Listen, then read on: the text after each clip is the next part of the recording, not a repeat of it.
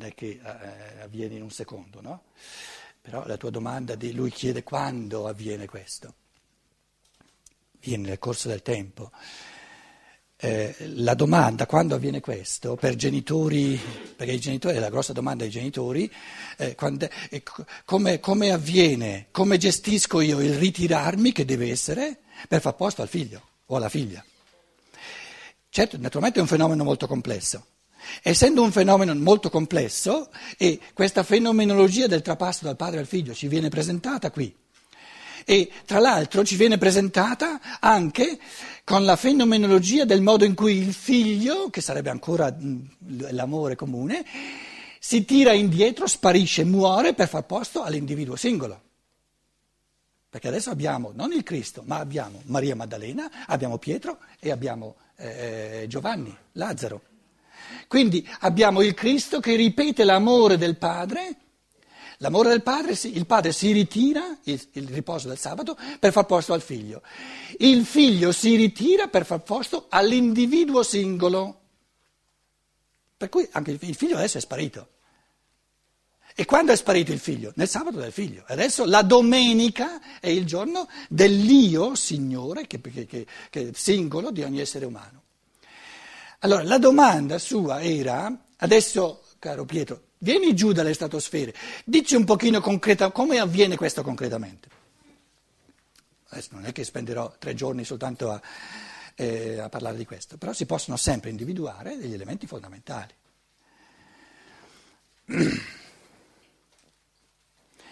Una prima riflessione non mi, non mi, riprometto né di essere sistematico né di essere. Beh, in queste cose non si può essere sistematici, sono, sono, sono complesse, per cui si tratta di individuare alcuni, diciamo, alcune piste, lasciando poi a ognuno di seguirle.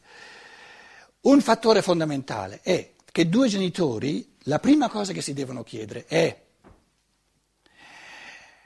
Ancora prima che nascesse questo bambino che adesso ha 14 anni o 15 anni, com'è la mia struttura interiore?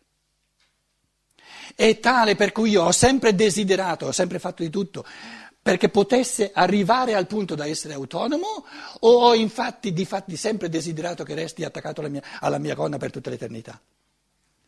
E questo è un fattore di onestà dove ognuno eh, si tratta di essere onesti con se stesso, però devo sapere che se io ho una struttura tale per cui in quanto mamma di fatti desidero che la mia figlia mi resti attaccata alla gonna il più a lungo possibile, non potrò poi all'improvviso eh, eh, essere una persona che favorisce in tutto e per tutto la libertà e l'autonomia dell'altro, perché non l'ho mai, non l'ho mai voluta.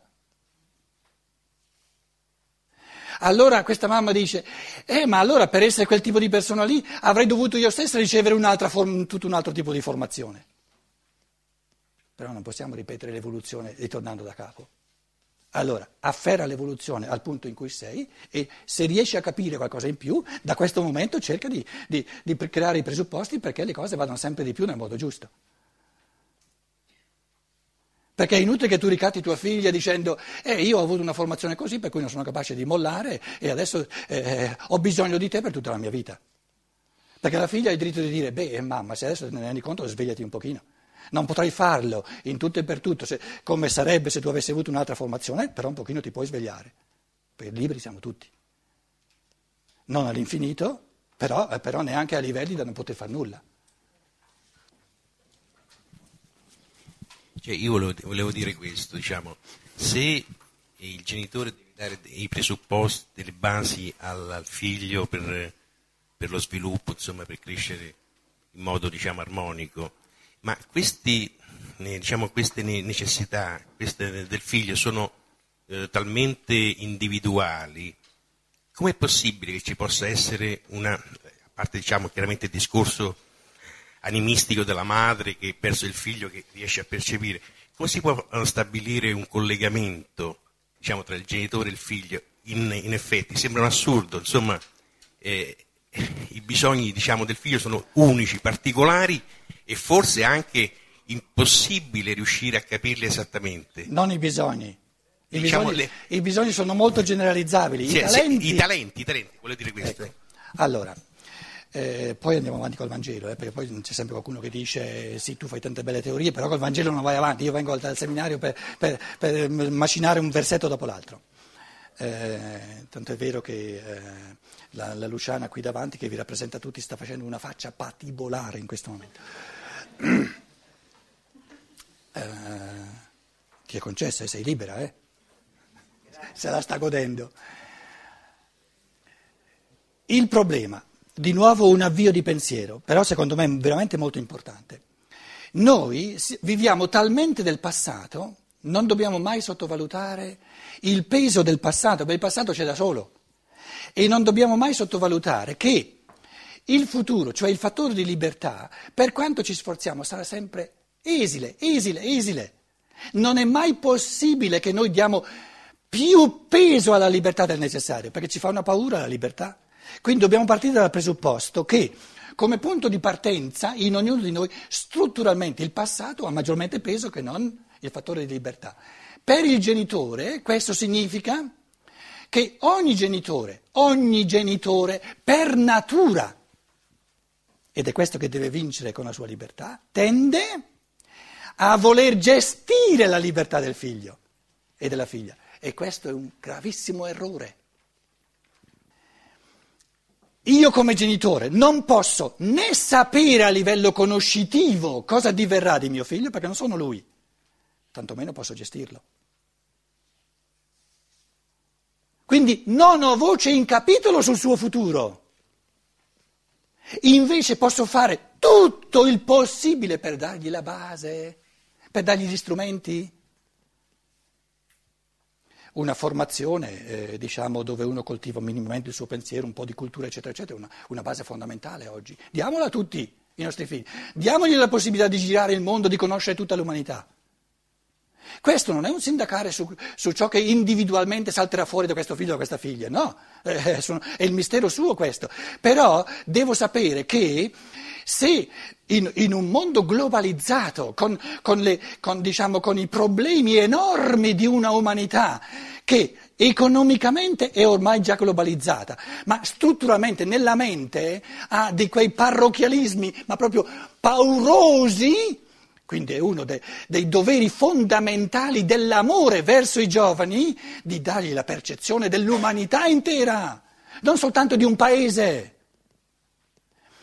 Quando io spendo soldi per dare a mio figlio, a mio figlio di percepire questo, questa tomba vuota che è l'umanità materialistica di oggi, ho deciso minimamente che cosa lui sarà nel suo essere? No, assolutamente.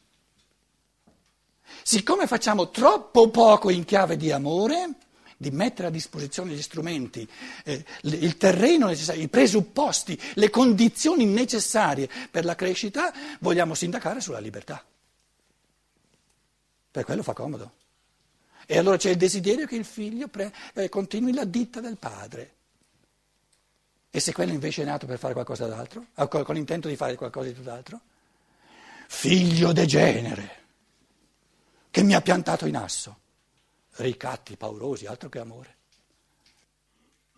Dove, dove sta scritto che il figlio deve fare la stessa cosa del padre? Andiamo indietro di millenni nell'evoluzione,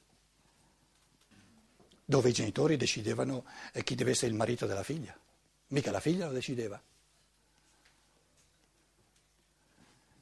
Serve un pochino il, questa riflessione? Allora, vediamo le percezioni della Maria Maddalena.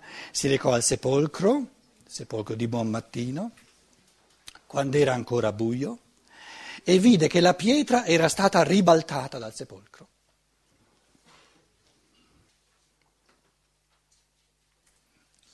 La pietra è di nuovo una soglia, è la porta.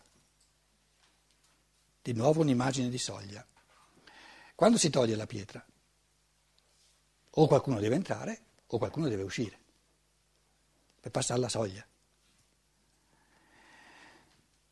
Maria Maddalena vede la pietra scostata. Era, era proprio una pietra, una pietra rotonda, eh, diciamo, la tomba era eh, per terra, tra l'altro ho visto in Toscana, non mi ricordo più eh, dove, proprio anche tombe etrusche che erano eh, simili, proprio nella terra. Eh, a Betania, ci sono stato molti anni fa, eh, si metteva davanti una, tomba, una, una, una pietra dove ci volevano, ci volevano, più di una persona a, a, farla rotolare via, in modo da andare dentro e uscire fuori. Cosa pensa Maria Maddalena? Qui o qualcuno è entrato o qualcuno è uscito. E pensa, guarda e vede i panni, le bende. E dice, eh, qua qualcuno ha rubato il cadavere. vide che le, la pietra era stata ribaltata dal sepolcro, corse allora e andò da Simon Pietro e dall'altro discepolo, quello che Gesù amava, e disse loro, quindi va da questi due, eh? Quindi abbiamo a che fare con, con archetipi, diciamo, dell'umano, l'anima umana, il cuore, il cuore umano, no? che è sempre in cerca di libertà e di amore, il cuore umano.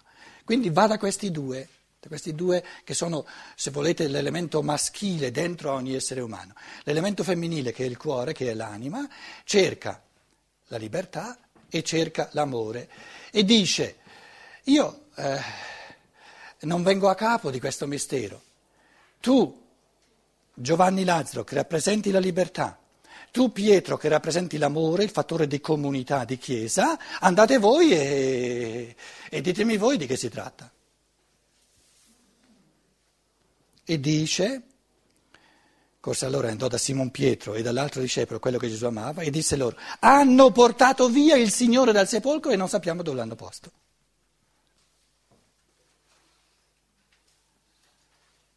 L'anima umana vive il vuoto del mondo materiale, però soltanto lo spirito lo può riempire, questo vuoto. L'anima non sa dove l'hanno messo lo spirito, perché è anima. Quindi l'anima vive il vuoto, fa l'esperienza del vuoto. Cos'è l'anima umana? Anelito verso lo spirito. Sente il vuoto quando le manca lo spirito. Perché se l'essere umano non sentisse nulla di vuoto quando gli manca lo spirito, non lo cercherebbe mai. Allora sarebbe veramente perso. E se noi vogliamo fare una riflessione successiva sull'umanità di oggi, che dove il sepolcro, duemila anni fa, era molto meno vuoto, meno paurosamente vuoto rispetto ad oggi, che cosa rende oggi il sepolcro vuoto di spirito, quindi il mondo materiale vuoto di spirito, molto più paurosamente disumano che non allora? Il fatto che la Maria Maddalena, l'anima umana dentro ogni essere umano, sempre di meno ha la possibilità di sentire la mancanza dello spirito. Ci siamo abituati a vivere senza spirito. Questo è l'abisso ultimo, perché è il punto di impotenza di Dio di fronte all'uomo.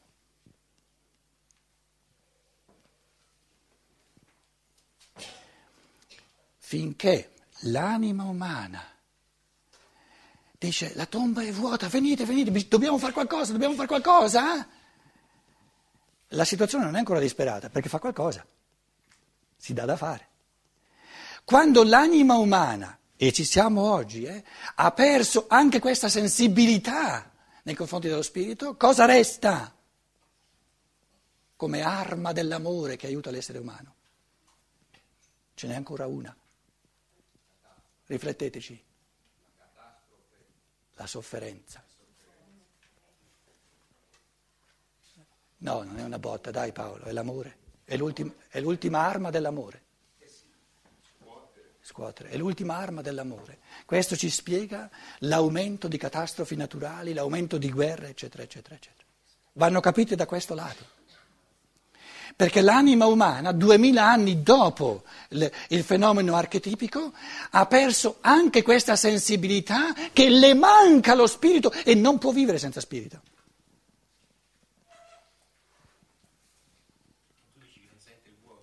Non sente il vuoto ma sono, ma sono tantissime persone che non sentono il vuoto. Quindi, quindi il, l'abisso del vuoto non è quando il vuoto c'è e si sente, l'ultimo abisso del vuoto è quando c'è e non si sente più neanche. E quindi il fatto di non sentirlo più raddoppia il vuoto. La depressione però già ci dice che stiamo male. Sì, sì, sta attenta. La depressione ce n'è sempre di più nell'elemento femminile. Ma di maschietti che non sanno neanche dove sta di casa la, la, la, la depressione, ce ne sono a iosa, non si possono neanche permettere di diventare depressivi perché la ditta li sbatte fuori e non, non, non possono più mantenere la famiglia. Ne conosco centinaia di persone che non possono permettersi un minimo di depressione che gli farebbe così bene. Il malato più grave è quello che non sa di essere. Proprio questo, proprio questo. E allora che si fa? Bisogna ricorrere alla sofferenza. Due, versetto 2. Vedi Luciana come stiamo correndo, eh? Più veloci che non Pietro, eh? Siamo già al versetto 2. Mi ha fatto un sorrisino di Monna Lisa. Meglio che niente. Trechei un, kai erchetai pros Simon, pros Simona Petron, kai pros... Eh, no, siamo già al terzo, scusate, eh, siamo già al terzo versetto.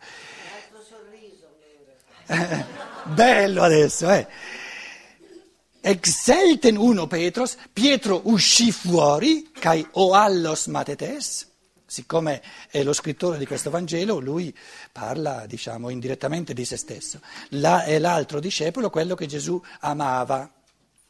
Ci siamo già detti tante volte per coloro che sono nuovi, visto che stavolta ci sono tante persone, è una gran bella cosa c'è un discepolo che Gesù amava, è una, una dicitura diciamo, consacrata dall'uso.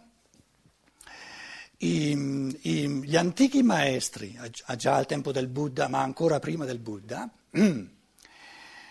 c'erano, eh, naturalmente gli iniziati erano precursori eh, della, del cammino dell'umanità eh, l'umanità si può evolvere soltanto se ci sono anche singoli individui che precorrono un pochino e preparano i tempi. Una, se, se, eh, se, tutti camminassero assolutamente con lo stesso eh, ritmo non ci sarebbe libertà. Già il fatto della libertà presuppone che, va, che, che Pietro va un pochino più, più, più, lento e Giovanni va un pochino più, più veloce. Eh, lo dicevo già ieri, che proprio tutta la fenomenologia dell'esperienza del risorto si individualizza a, a tanti livelli. Mm. Allora, nei tempi antichi si diceva, quando l'iniziato, il maestro, aveva una schiera di discepoli che sceglieva tra, eh, diciamo, eh, il grosso della, della popolazione, eh, discepoli significa quelli che preparano il cammino all'umanità.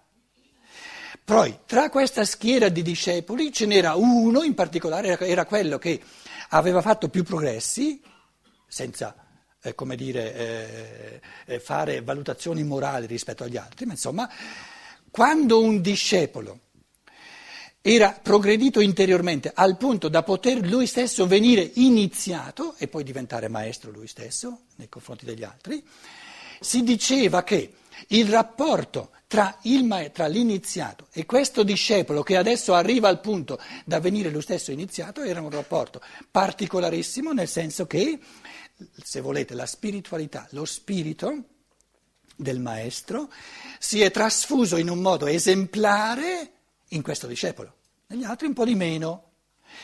E allora questa sintonia tra il maestro e il discepolo prediletto, la si diceva così, è il discepolo che il maestro ama, ma non è nel senso che fa, prece- che fa, ehm, pre- che fa preferenze, ma nel senso che oggettivamente questo discepolo è, è progredito un pochino di più degli altri e adesso è al punto da poter venire iniziato.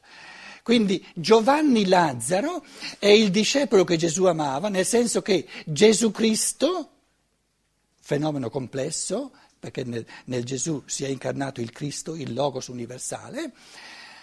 Giovanni Lazzaro è stato l'unico essere umano progredito a un punto tale da poter venire iniziato da Cristo stesso, cosa che abbiamo visto nell'undicesimo capitolo al risveglio di Lazzaro.